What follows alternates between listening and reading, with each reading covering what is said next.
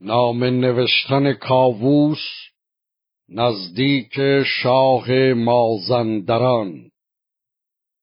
یکی نامه ای بر حریر سپید به دویندرون چند بیم و امید. دبیر خردمند بنبشت خوب پدید آوریدن درو زشت و خوب. نخست آفرین کرد بر دادگر کزو دید پیدا به گیتی هنر. خرد داد و گردان سپهر آفرید درشتی و تندی و مهر آفرید. خداوند گردنده خورشید و ماه که او داد بر نیک و بد دستگاه. اگر دادگر باشی و پاک دین زهر کس نیابی به جز آفرین. وگر بد نهان باشی و بد کنش ز چرخ بلند آیدت سرزنش. سزای تو دیدی که یزدان چه کرد ز دیو و ز جادو برآورد گرد.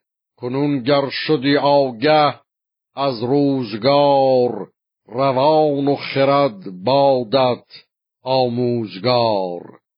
اگر تخت خواهی به مازندران بدین بارگاه های چون کهتران که با چنگ رستم نداری تو تاب. بمانی تو بی تخت و بی کام و آب.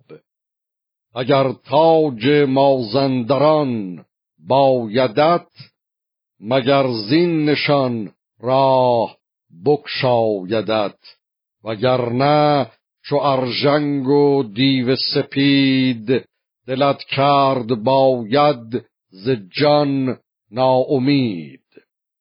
بخواندون زمان شاه فرهاد را گزارنده تیغ فولاد را. گزین سواران آن شهر بود ز پیکار بی رنج و بی بهر بود. بدو گفت کین نامه پندمند ببر پیش آن دیو جست زبند چو از شاه بشنید فرهاد گرد زمین را ببوسید و نامه ببرد.